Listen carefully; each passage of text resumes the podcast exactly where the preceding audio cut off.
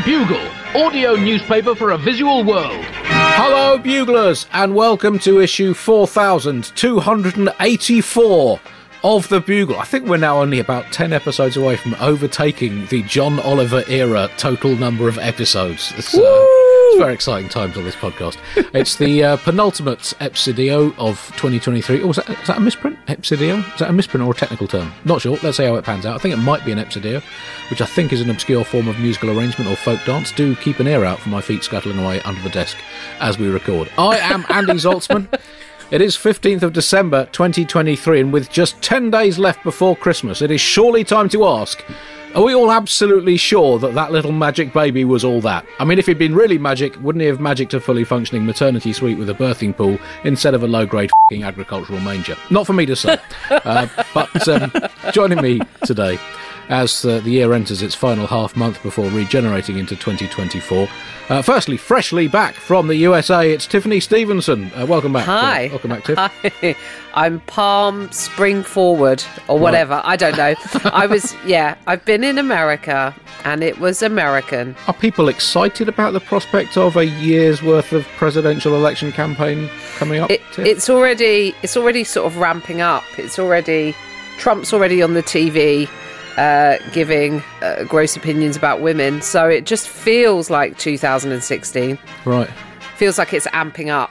Right. Um, well, uh, from a hopefully less fing terrifying part of the world in Dublin, uh, it's uh, welcome back to Neil Delamere. Hello, uh, hello. Neil. Are you, are you excited about about the American election? Oh, Neil? I I'm mean- very excited about yeah. the American election. Yeah, yeah. I mean, people love Joe Biden here. People have claimed Joe Biden. People claim every American president uh, except Donald Trump. So we claimed Barack Obama, we claimed John F. Kennedy, we claimed Ronald Reagan, we tra- we claimed Joe Biden. And when Trump came over, Trinity College Genealogical Society was just like, uh, we've we've locked up for the night. Um, so yeah, I mean, there was a Yeah, fire in, the- in the T section specifically. It's really odd. They can't be helped. Try Scotland.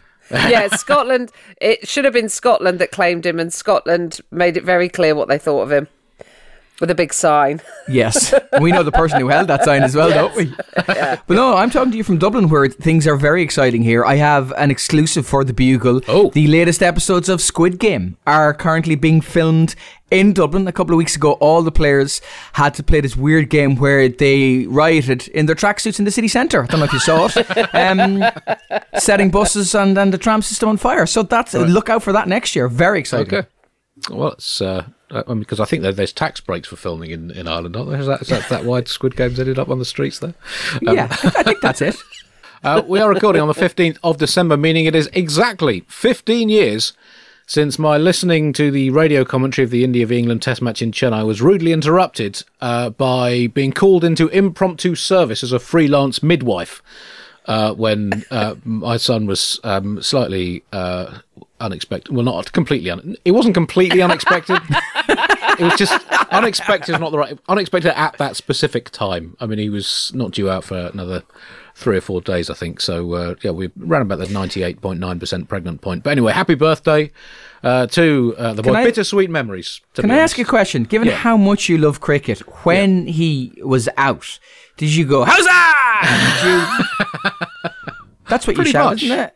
Pre- pretty much, yeah. Okay. Did you say leg before wicket?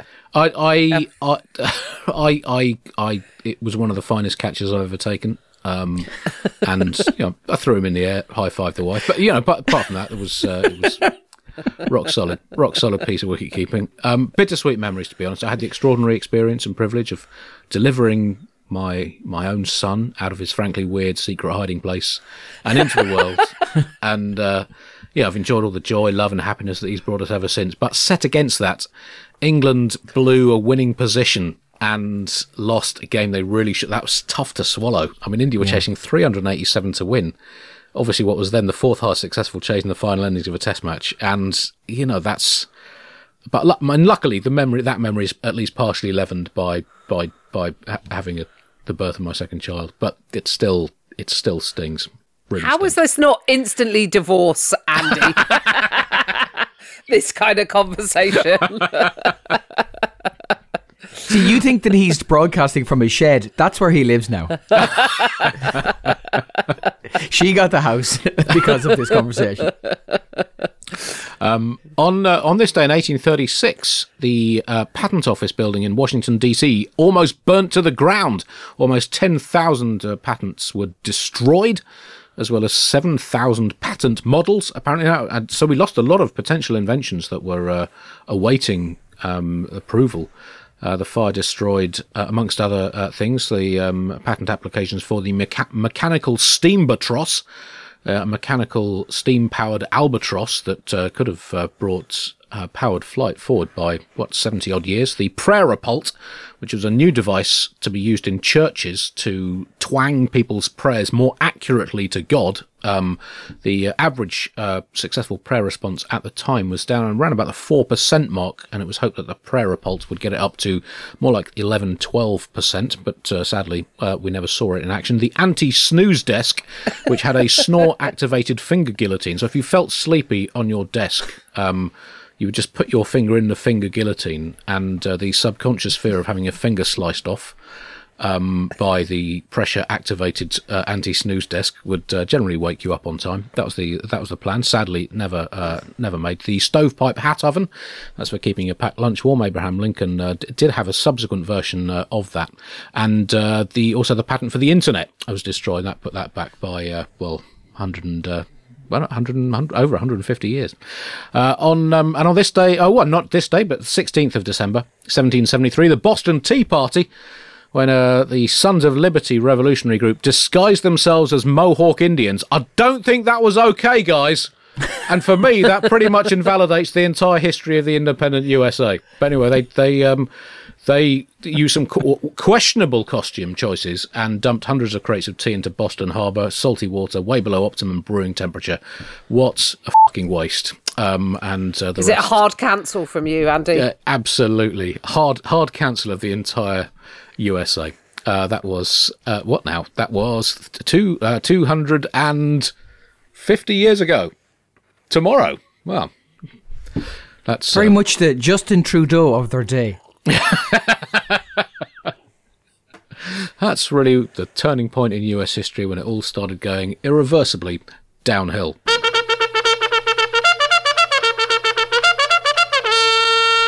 As uh, always, a section of this uh, podcast is going straight in the bin. This week, as we continue our look ahead to Christmas and potential presents you might buy, uh, we review some of the new board games that are flying off the shelves uh, this Christmas time, including Charles Darwin's Theory of Evil Convolution, an evolution themed snakes and ladders inspired game of uh, genetic stunt leaps. Can you twang your species across a series of potential extinction causing canyons to evolute faster than your opponents, thus becoming the dominant species on the planet. Uh, choose from a selection of starter species, including ape, fish, uh, and uh, lizard and robot. Um, also, we review Call Customer Service, a new uh, thrilling customer service based board game uh, in which you have to avoid being useful uh, to any fellow human. Uh, you have to avoid allowing your opponents to get through to a human operator or providing uh, any advice that might help them. Uh, if they storm out of the room screaming in frustration at uh, what we've become as a species before they move their piece to the elusive genuine help square on the board, you are the winner. and you get extra points for playing your your call is important to us card the most times before other players tip the board over and start weeping. Uh, and a fairly basic uh, quiz card game, Rabbit or Rabbi uh, where you have a selection of 100 cards. 50 of them describe rabbits, 50 of them describe rabbis, and uh, your partner has to guess if you're describing a rabbit or a rabbi. It's just as much fun as it sounds. That section is in the bin.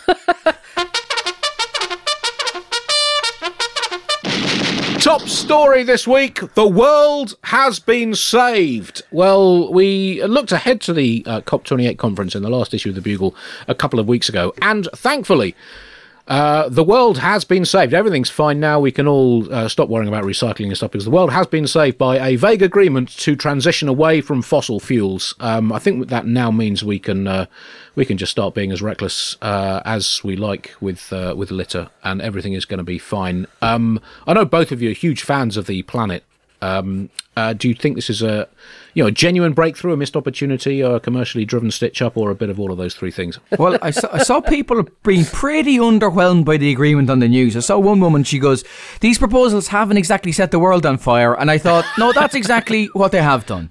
They have set the world on fire. COP27 was in Egypt. COP28 was in Dubai. COP29 will be chaired by uh, chaired by SpongeBob SquarePants in the uh, hold on, I have it here. The Davy Jones Locker Conference Centre. Apparently, we are all doomed.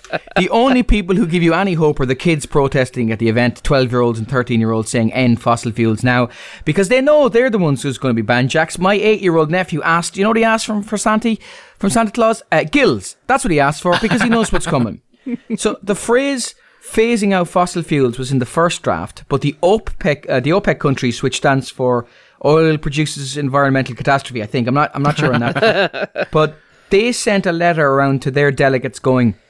You know, don't let them say this and protest against that wording. But because they are the oil industry, the letter leaked. Did they clean up after themselves? No, they did not. So the first uh, draft agreement said phasing out fossil fuels, and then the second draft agreement did not. So next year, I reckon they'll have to have an agreement on wind energy. So every agreement will be a draft agreement, and they'll they'll have the first draft draft agreement, then they'll have a second draft draft agreement, then they'll hopefully have a final draft draft agreement.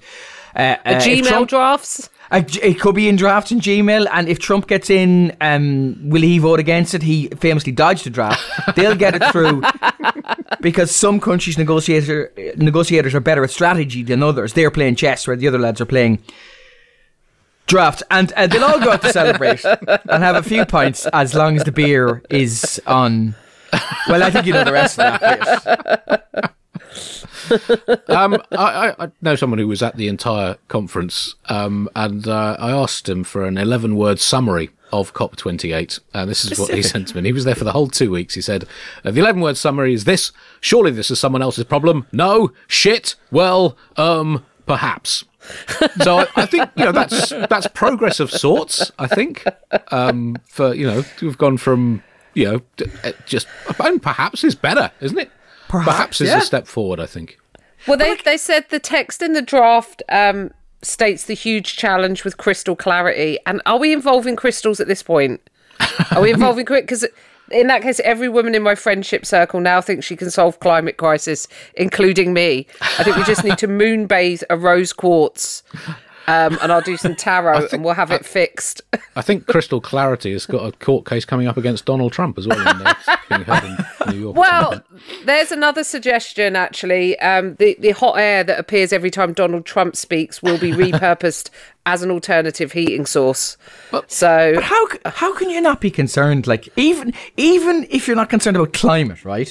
Surely people can see that it will drive climate immigration, and the Tory government at the moment are obsessed with immigration to the extent like it makes them look mad. Like so much, so much focus on small boats. It just makes them look so, so, odd. The UK had net immigration figures last year of less than seven hundred fifty thousand. Right. The small people arriving in small boats were fifty thousand, less than fifty thousand of those people. So. If you came home and there were 15 people in your house and 14 of them had come through your windows and your doors, if your main response to that was better block up that chimney, you look mad. Particularly at this time of year. Uh, yeah, I mean that is a waste. You're, you're, yeah, you're biting your, you're biting your nose off to spite your face, aren't you? um, uh, we will touch more on, on that uh, on that story later uh, later in the show. But I mean, just just to, to pick you up on this, the the key thing with this, Neil, is what you're expecting here is politicians to address the genuine root cause of an issue rather than the easily observable uh, symptom that they can bark on about. So I mean, that's that's naive on your it part. Is. Expecting it is. It's it's me being overly the heart of the issue. Yeah, it's me being overly optimistic. I mean, you could look at a, at, at in a negative way, like in a decade, oceans will flood inland, uh, making large areas of land uninhabitable. Or you could look at it positively. In 10, wor- 10 years, the world will be more like a spa, in that it will be the temperature of a sauna, and all baths will be, by definition, seaweed baths. So, right. I mean, pluses and minuses, Andy. This is yeah. Mix that in of... with the crystals. I've got a great weekend happening. Oh, we're going glamping. Get your yurt. We're getting it on. um, it was it was the first time uh, at a COP uh, conference uh, that a deal was uh, sort of mentioned fossil fuels as uh, a, a, you know a, a cause of, of climate change and, and and committed nations to transition away from fossil fuels. Obviously, that commitment comes with the usual caveats in any environmental agreement. Um, caveats including uh, if they can be asked. Um, if they can't get away with not doing so, and yada yada yada. So, but you know, that's about as as clear and and definitive as a commitment gets in the world of environmental science. Um, and I guess you know, they say the aim is to avert the worst effects of climate change. And again, that's acceptance that you know humanity as a whole has essentially chosen to embrace bad effects of climate change, but we have finally reached a point where we will now not embrace the worst of. So essentially, our game of species level environmental S and M, we have we have found our limit, and at COP29 next year, there will hopefully be an agreement to uh, uh, to agree on the human race's safe word. So so there is progress. progress is being made. What is a safe word? It, Greta. It would be Greta, wouldn't it? It would be the safe word. Uh, fossil fuels are going to be phased out unless they're running for high office. Right. In which case, that's fine. They can leave their retirement community in Del Boca Vista to be president. Um, if I can slip a Seinfeld reference, I will. But um, it, it, but what Neil's kind of saying about the government's looking good is a lot of them are happy to promote clean energy, so they just keep saying the phrase clean energy, which kind of throws me because it always sounds like a supplement someone sells you under the counter at the gym. you know, it's real clean, my dude. Mega gains. Yeah. like clean energy is a catchphrase, and they, I mean, the report I did delve into a little bit, and one of the things they found in the report about what's been done so far um, and any results uh, from the last summits. The report found that the technology to suck carbon dioxide out of the atmosphere would have done almost nothing to stop global heating this year. Current levels of technology based removal, which does not include carbon absorbed by trees, are more than 1 million times smaller than current fossil CO2 emissions, the researchers found. So, what we need is something that sucks bigger and harder for longer, like a like a slutty little Henry the Hoover with a Dyson Airblade body. All right. Okay. Well, I think we can all get behind that dream. Um, the, so next year's COP, COP twenty nine, next year, this time next, well, or about this time next year. Um, uh, so COP twenty eight has just taken place, as we discussed, in oil rich human rights skeptic Dubai. Next year, COP twenty nine will be held in oil rich human rights skeptic Azerbaijan. I mean, this does seem to be the sort of geopolitical equivalent of getting Andrew Tate to host a seminar on gender equality in the workplace. It, it doesn't. I mean. Or I mean, we- I, we clearly you're not a it. member of Hustlers University. The- their gender-based masters is absolutely top notch. but I, I, like, I still don't understand how people can can deny climate change. Like, I don't know if it made it onto the Bugle's radar this week, but Uh, it's clearly causing more extreme weather events. There was a tornado in County Leitrim in the west of Ireland. A tornado in the west of Ireland. Now, I know most listeners are thinking that is wild, and I know Andy is thinking, is Tony Drago, the Maltese snooker legend, playing a tournament in the west of Ireland? And, and I know the Leitrim tornado does sound like the name of some bare knuckle boxer. Like in the red corner, weighing in at a number the doctors have described as life threatening, Larry the Leitrim tornado Morrissey. But it was wild. It, it it ripped up roofs off people's houses, cars were smashed. One girl didn't get back to her storm shelter in time, and her and her little terrier dog, the whole house was lifted up and moved from one place to another and landed on Suella Braverman. So it was a really odd thing to happen. But there was an there, there was this amazing little uh, cameo. So Leo Varadkar, the Taoiseach, turned up, right? To survey the havoc that was in the town. Now, some townspeople were looking for damages. Uh, he's the first openly gay Taoiseach that we've ever had. And he visited uh, Roscommon South Leitrim, which is the only constituency in the country to vote no in the equal marriage referendum a couple of years ago. So when they were going, oh, will you give us damages? I'd say Leo Varadkar was like, oh no, you'll get your damages, all right. Oh, oh, you'll definitely get your damages. Yeah, yeah. Oh, oh no, it's so bad, isn't it? It was a twister. Was it? Was it a twister? Is everything bent? Oh, everything's bent. Is it? Did it blow you? Did it blow you? It smashed your back door in. It did not. Uh, yeah. Oh no, fill in, fill in that form there, and I'll put that in the big bag of things I don't give a f- about. How about that? I like I like watching. Uh, I like the idea of watching how Ireland deals with with a tornado because in America when they have hurricanes, there's a tendency if they're in Florida to try and shoot them, which you know. Which happened, I think it was Hurricane Irma, where they all decided that they would meet outside and shoot into the eye of the hurricane because God damn it, Cletus, you show that windy bitch who's boss. Um, but not realizing that kind of the current of the I mean, imagine if you shoot a bullet in, it's probably going to come straight back out and hit you. Um, you mentioned the USA. The USA during COP has pledged new finance uh, for less fortunate parts of the world uh, to, to deal with climate change.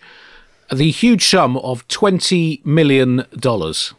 That's that's that's the USA. That's that's around about an average of five cents per person in the USA. Uh, and, and the USA remains the world's biggest uh, polluter. So that's, I mean, that is an almost heroically tokenistic sum. I think. um, I think we need to acknowledge quite the effort it took to keep that sum so low. Um, this this term transitioning away, this commitment to transition away from fossil fuels.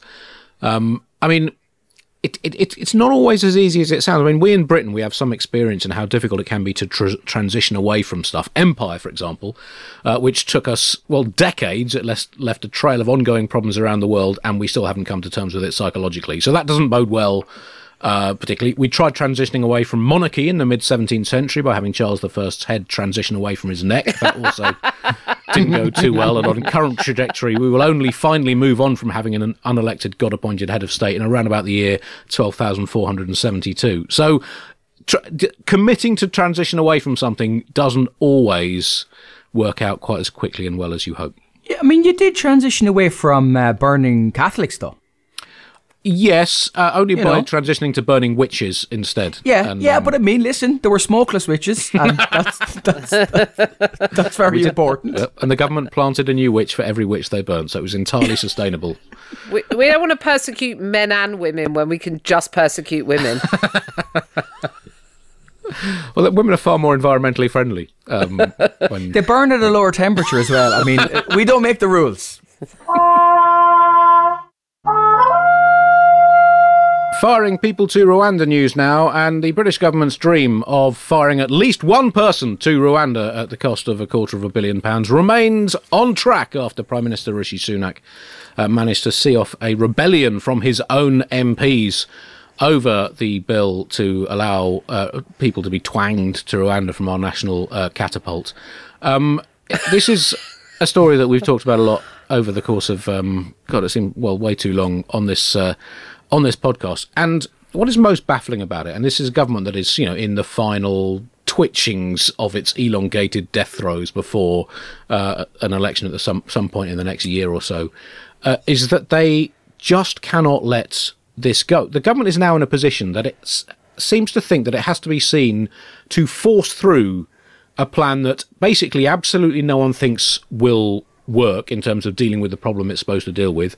Not many people think is genuinely legal, and pretty much everyone thinks is appalling value for money, regardless of anything to do with the morality of it. But the government cannot be seen to back down. So it doesn't matter how insane a policy is. What matters is that the government shows the strength of character to stick with its insanity in the face of reality, evidence, and logic. And that is the state. That's the stage we're at. We're at now. Neil, I know you found this fascinating watching as a, a as an outsider. Wow. Um, they spent 240 million quid on this Rwanda policy so far, and the Supreme Court decided it was illegal to send people. I know that the bill is passed, but I, the government has the same relationship to Rwanda as I have to the gym, in that I've been sending it money for a for an absolute fortune for the last few years. But the chances of me or anybody else I know actually going are very, very slim. and it's odd. You're right. They're so committed to this because, it, and that that that kind of takes away from the other stuff that they want to get done, which they have gotten done to some degree. So they wanted to lessen the number of people coming on boats, and that has happened. And they wanted to have inflation, and that has happened as well. Now, when Sunak says he wants to have inflation, I think he might probably means putting fifty percent less air in the dinghies. It's every every Christmas they go, how can we make it seem most like this year's edition of A Christmas Carol? And I'm gonna. And this is this is the attempt now. So it's the British Su- Supreme Court who declared the policy unlawful. If you don't know what the Supreme Court is, it's not just regular court; it's Marks and Spencer's court. um, and uh, it's it, it's sort of mad, isn't it? Because they were saying like there've been forty five thousand attempts by boat to breach the shores of the UK undetected, and that was just Michelle Mone on the good ship PPE. so. Um, the amount of money that's gone to this it's, it's a policy started by Boris and there's nothing like like you say doubling down on a bad idea Sunak decided that he was going to double down on it and then one of his uh, top five priorities was stopping the boats like he was playing giant battleships um, and so I, I don't. It's it, Boris lied about the EU money. Do you remember his bus lie where he said we'd save two hundred and fifty million by not being in the EU? So we're going to save 250 million by not being in the EU. And that's pretty much what we've paid to Rwanda to not take anyone. you do have to remember that the uh, the, Ma- the Magna Carta, or Magna Carta as pedants like to call it, the foundation of you know, British law, does have one of the very few clauses that still applies from the Magna Carta, along with freedom for the City of London and uh, when you're allowed to piss in a hedge, is uh, out of sight, out of mind. Uh, and that is, you know, the absolute key to this government policy. I mean, I don't quite know how they came up with this idea to fly asylum seekers to R- Rwanda. I mean, this, this, this, it's so baffling. A country that is more crowded um, and less well off th- than we are because we don't have the capacity or space to take the. I mean, even by the the logic of British politics, this is pretty far far fetched. I, have actually got a friend who works um, a fictional one. Uh, the, the one who was at the COP. he um, gets around well, your friend, doesn't he? Well, the, the, one who's at COP is actually real, uh, but this is a fictional one. Let me make that clear. But he works, this fictional friend, at the Oak Ridge Leadership Computing Facility in Tennessee, where they've recently installed Frontier, which is the world's most powerful computer. Um, now, I asked my friend if he, if he could use Frontier's 8.7 million cores. That's over a million times more cores than a high spec laptop has. Uh, it clocks in with 1.1 exaflops. Um, which uh, is is not a term for a collection of former Conservative prime ministers. It's it's a, some, something to do with computer processing. It works out at 1.1 quintillion operations per second, which is even more than the NHS manages on its best days.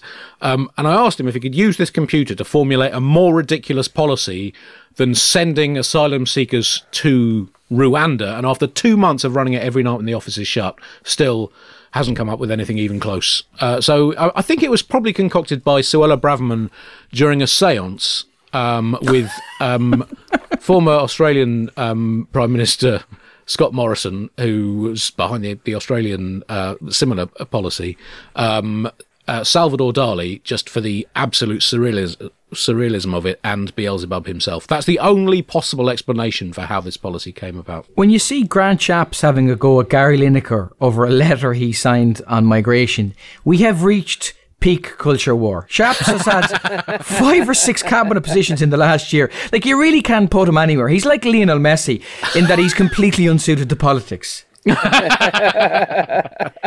uh, why, can we talk about why they brought David Cameron back? Like, that's even that is insane. He's been gone for seven years. That's one third of a Leo DiCaprio girlfriend. What is going on? He's resigned. Well, He's enough money to retire comfortably. He has no hope of getting a job after the next election, and he still took it. This does not say a lot for the company of his wife and children, does it? Would you well, rather this... spend time with your family or, or try and fix the, the, Ukraine and the Middle East? I'll take Israel and Palestine. Thank you very much, please.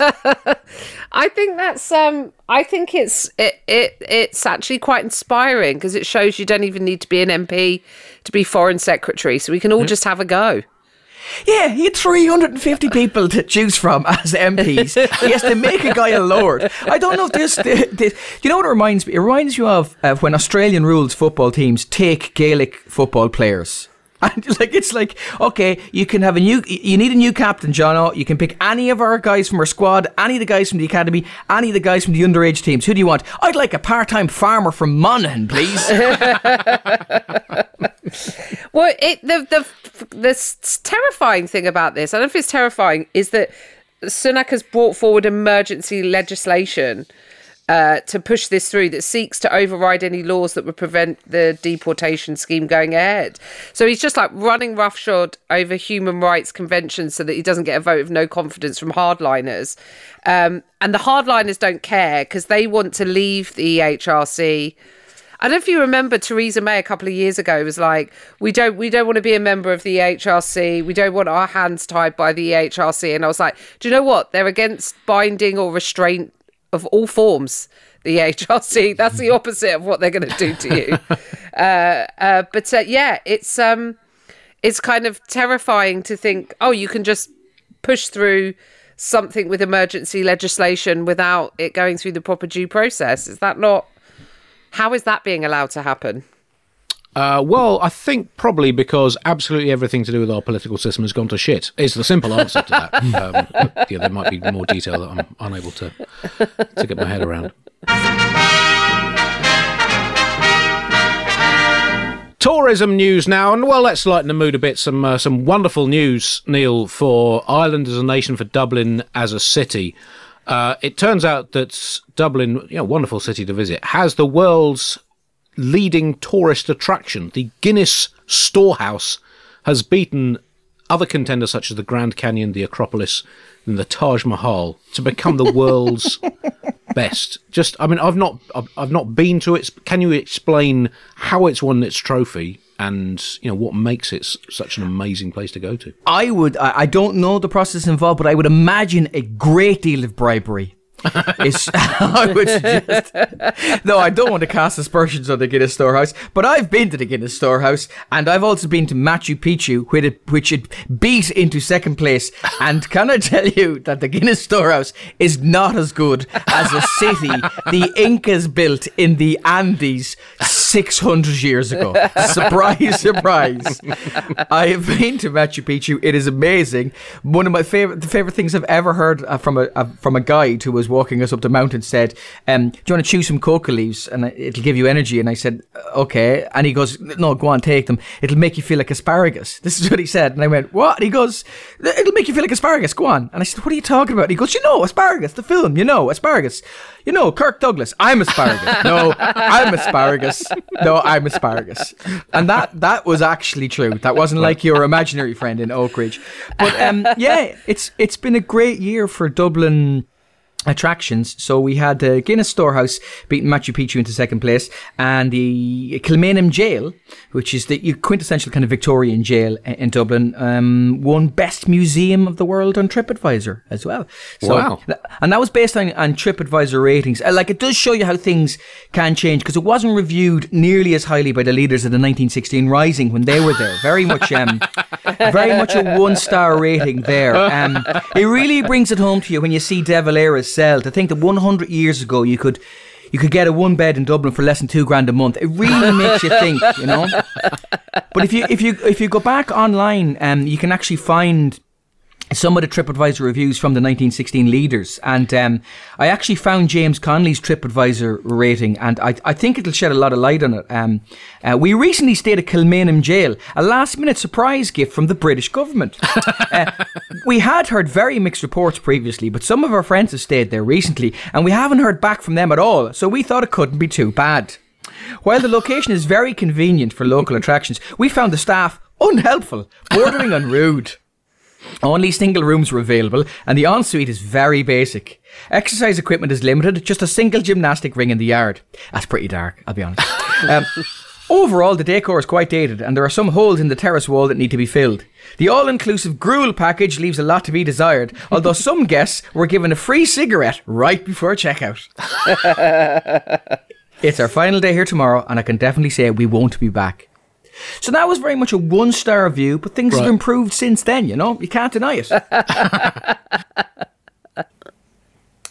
um, it's interesting. So this is the Guinness Storehouse. So presumably, it's a it was you know, began life as a storage facility before it was a, a tourist attraction. And this is kind of exciting, isn't it? Because you know it used to be that you know to to become a you know a big tourist attraction, you had to be you know, a temple or an important public building. But now this opens up the tourist tourism market for storage facilities with ambition anywhere around the world. I mean, down the, down the bottom of my road, we've got an access stealth storage unit that opened up a couple of years ago. Um, and you know, if if we play our cards right here in South London, Mm. within just a few years, you know, we could be sitting in absolutely prime Airbnb territory. We're talking six hundred quid a night, one hundred and fifty quid cleaning fee, just for people who want to go and see our storage facility. And, I mean, and you- the Guinness Storehouse is set. You need set to stick a will- roof garden on it to get that really Yeah, you need fired up because that's the addition. There's a sky bar at the. I did see this and kind of go, did dads vote solely for this? like it feels like a dad's vote. Like, can we all go to the Guinness Storehouse? By the way, did I tell you I'm thinking of starting a microbrewery? Like that. That feels like I know who's deciding. You're the still day not going to beat the Guinness Storehouse, though, Andy. Uh, in fact, you're going to be in third place in terms of storage facilities because we've the Guinness Storehouse, and there's a guy in Belfast who has a wardrobe with a lion and a witch in it. So you're not going to beat that. But I mean, I guess just you know, up against other storage faci- uh, facilities such as uh, the, the pyramids in Egypt, which are essentially a storage facility for uh, a corpse. Um, you know, that's it's probably better. Probably better than that.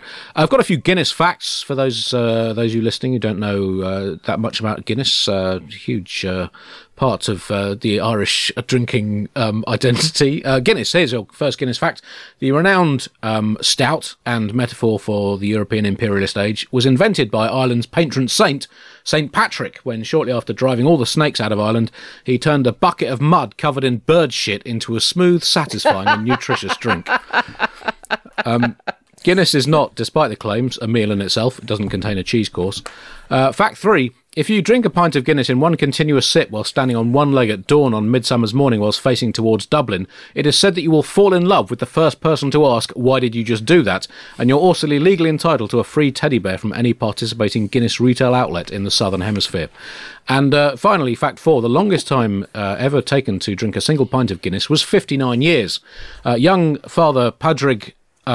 How do you pronounce that? I mean, that, that's a name I've made up and I can't even pronounce it myself. O O'Callaghan, I think. Uh, left you- an unfinished. left an Picked a name you couldn't say. left an, uh, That's too many bugles. That's too many bugles. You've actually had a psychotic break. One part of your brain is picking it, and name that the other part of your brain can't pick. Mother of God, we're seeing a breakdown before our very eyes. So I mispronounced. it. O'Callaghan. Sorry. Uh, it left. Uh, he, lung, uh, Da, da, da, he left uh, an unfinished pint on the bar at the Old Naughty Carrot pub in Belfast when leaving to tend an ill parishioner who was wor- working on the Titanic as it left the Erling Harland and Wolff shipyard in 1912. He ended up stuck on the ill- ill-fated megaboat, uh, survived the uh, sinking due to his hatred of band music, ended up in New York, built a new life as a baseball journalist, and returned to Belfast for the first time in 1971 to watch George Best play football and feel closer to God. He went to the Carrot after the game to find that his pint had been preserved by three generations of the McSnidget family who ran the pub and hated waste. And Father O'Callaghan finished the pint before asking, Is my fing fish pie ready yet? You owe me a fish pie. Is there anyone on this planet who isn't trying to rip you off? Amen. Uh, that's may or may not be. I've only one problem with that fact. Okay, yep. Surprisingly, I think it's unlikely that Father O'Callaghan would be in such a renowned orange pub as the Old Carrot. So that's my only issue with that Okay. whole story. But I guess you have to ask also, you know, why have other attractions sunk down down the rankings whilst the Guinness Storehouse has uh, has risen uh, risen to the top? Um, well, Bad I mean, year the for the Acropolis, by the way. Really bad year for the Acropolis. Yes. Well, I mean, just looking at some of the well, the, you mentioned the reviews. Uh, it's had. I mean, some of the reason reason why it might have sunk down the rankings included this kind of feedback from tourists. Second time I've been, they still haven't mended the roof. Uh, another says a relative of mine was struck down recently by one of Zeus's thunderbolts for something. Can't remember what. So I found going to a place dedicated to his daughter Athene quite triggering. Um, uh, another person said still not enough marbles. Um, and uh, one final review said, I loved the film based on the Acropolis, but the original was a real disappointment. There was no sign of a river, the jungle was non existent, there was nothing about Colonel Kurtz in any of the museum exhibits, and I couldn't smell the napalm at all. Seriously disappointing. So um, that's why the Acropolis is. Uh, the Grand Canyon, described as just a big empty waste of space, too big to do in an afternoon, so that's not really what modern tourists are looking for. Someone else wrote, Not my thing, I like going to the beach, I don't like going to the canyon. Um, such is the world of internet reviews. And some, someone else, someone else wrote, "Not great if you're into night clubbing. It's a canyon, and the acoustics are not great for house, disco, or techno music." I guarantee, I guarantee the internet. Someone has written, "Why have they put it there about the Grand Canyon?" I bet you someone has said that. Not very Elegant- convenient to get yeah. to. Uh, yeah. Elgin marbles. I have to say, if you ever, as a as a non-Brit going into the British Museum, it just feels like walking around a police auction. It just. feels like- I wonder who used to own that. I wonder who used to own that. Well, Um, I do. I do feel like that's why there's no British tourist attractions in any of these. Like in the the full list of top attractions according to TripAdvisor, we're like we're nowhere near it. There's like 25. We haven't, and kind of like with Ireland. With the jail and with the Guinness Storehouse, it, it feels a bit like Eurovision. It's like, are they the best tourist attractions, or does everyone just really like Irish people? And fair enough. fair enough. Just You know, uh, find, we just won the hang. Do you think the Greeks show the Antiques Roadshow, but it's called Crime Watch in Athens? yeah. Uh, the Taj, Taj Mahal, uh, bookie's favourite this year, disappointing showing for the Taj Mahal. Um, and again, some pretty poor reviews. Uh, this person wrote, Not much in it for the adrenaline junkie. You're not allowed to slide down the dome, and they won't let you string a bungee rope between the towers. And woe betide you if you even tried to take a jet ski onto the pool at the front of the installation. Even a lilo and a floating beer fridge seemed to be an absolute no no. Mausoleum, snorzeleum, more like. Uh, another person wrote, I, I didn't like it. I never met the guy's wife, so I don't know if she was actually worth all this architectural fuss. Also, it put real pressure on me for my forthcoming wedding anniversary. Uh, and uh, someone else um, said, I can I can barely get planning permission to put up a bike store where I live, let alone a 73 metre high tomb in a 17 hectare garden. So uh, you can see why not everyone likes it these days. Uh, so I mean, eh, I mean, in terms of you know holiday, have you got any sort of particular dream holidays for uh, you know in terms of holiday attractions that you'd particularly like like like to go and see? What do you what do you I look think for? holidays are important so that you can uh, argue with your family in a different location with sunburn. But uh, I like to escape from the bleak dystopia by holding up a toilet seat in front of a picture of a tropical island. Uh, and then taking a picture of it to post on social media and pretending I'm on a plane. And it really helps me break away from the daily monotony of posting lies on social media to convince people my life is better than it actually is. Well, I think that might be the most succinct uh, summary of 21st century life that anyone's ever done on a bugle tip. no one's going to top that. That was perfect. Neil, Yeah. what what's your what, what do you look for in a kind of dream holiday destination? Well, the be- the best thing I've ever heard on a holiday was at a tourist attraction in Rome. Where I was, uh, I don't know if you've heard of it. Uh, it's called the Colosseum. Oh, yeah, Uh, yeah. big, big, big one. And uh, there was an American family, and they were very kind of Californian in their childcare and very, re- you know, very reassuring. Even though the two, two, there was two teenage sons battering the shit out of each other, and after about ten minutes, the dad lost his mind and shouted at his two sons. He said, "Will you stop fight? This is the Colosseum, and it's no place for fighting." we were and we were like, Meh, I think it's exactly the place for fighting. One of his kids should have hit the other one and gone, Are you not entertained? Well, if you can bleep it, I can tell you one of the best lines I heard when I on. was at, I think it was Thorpe Park, where someone just shouted at their husband, Oh, just get on the teacup, you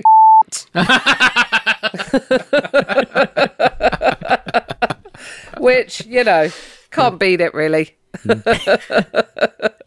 it's the bad language with the gentleness of the teacups, isn't it? Yeah, It's, yeah, it really is. it's like, it's like, get on the bouncy castle, you fucking prick.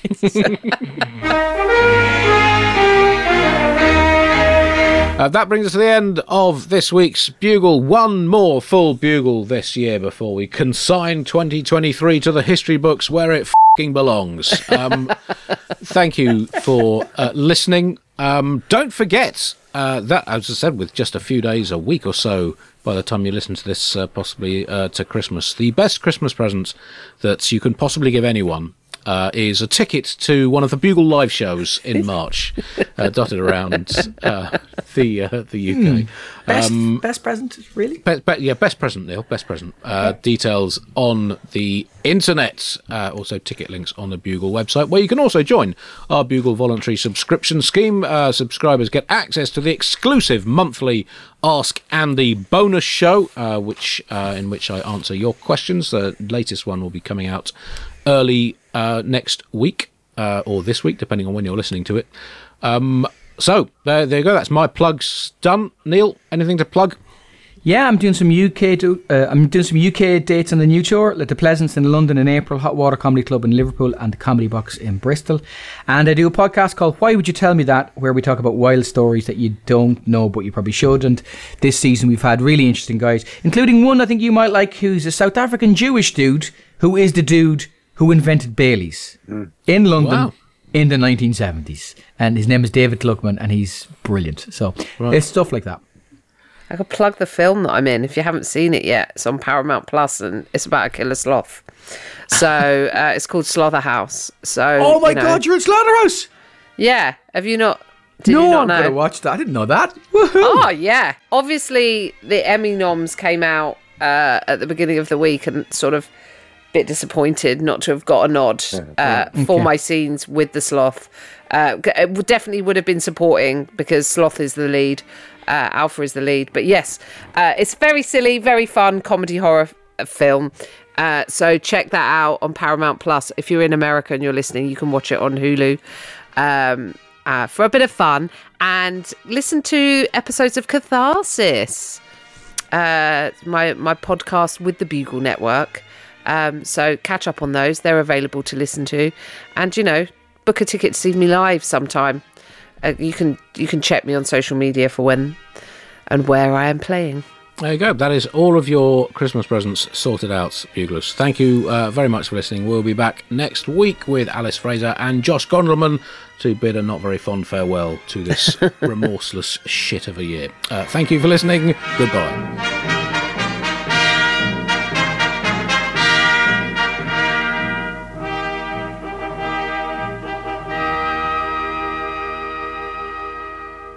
Hi, it's producer Chris from The Bugle here. Did you know that I have a new series of my podcast, Richie Firth Travel Hacker, out now? It's the show where Richie Firth and I talk about how to make travel better in our very special way. In this series, we discuss Lime bikes, Teslas, the London Overground, and a whole bunch of other random stuff that possibly involves wheels or tracks or engines of some variety. God, what a hot sell this is. I mean, you you you must be so excited. Listen now.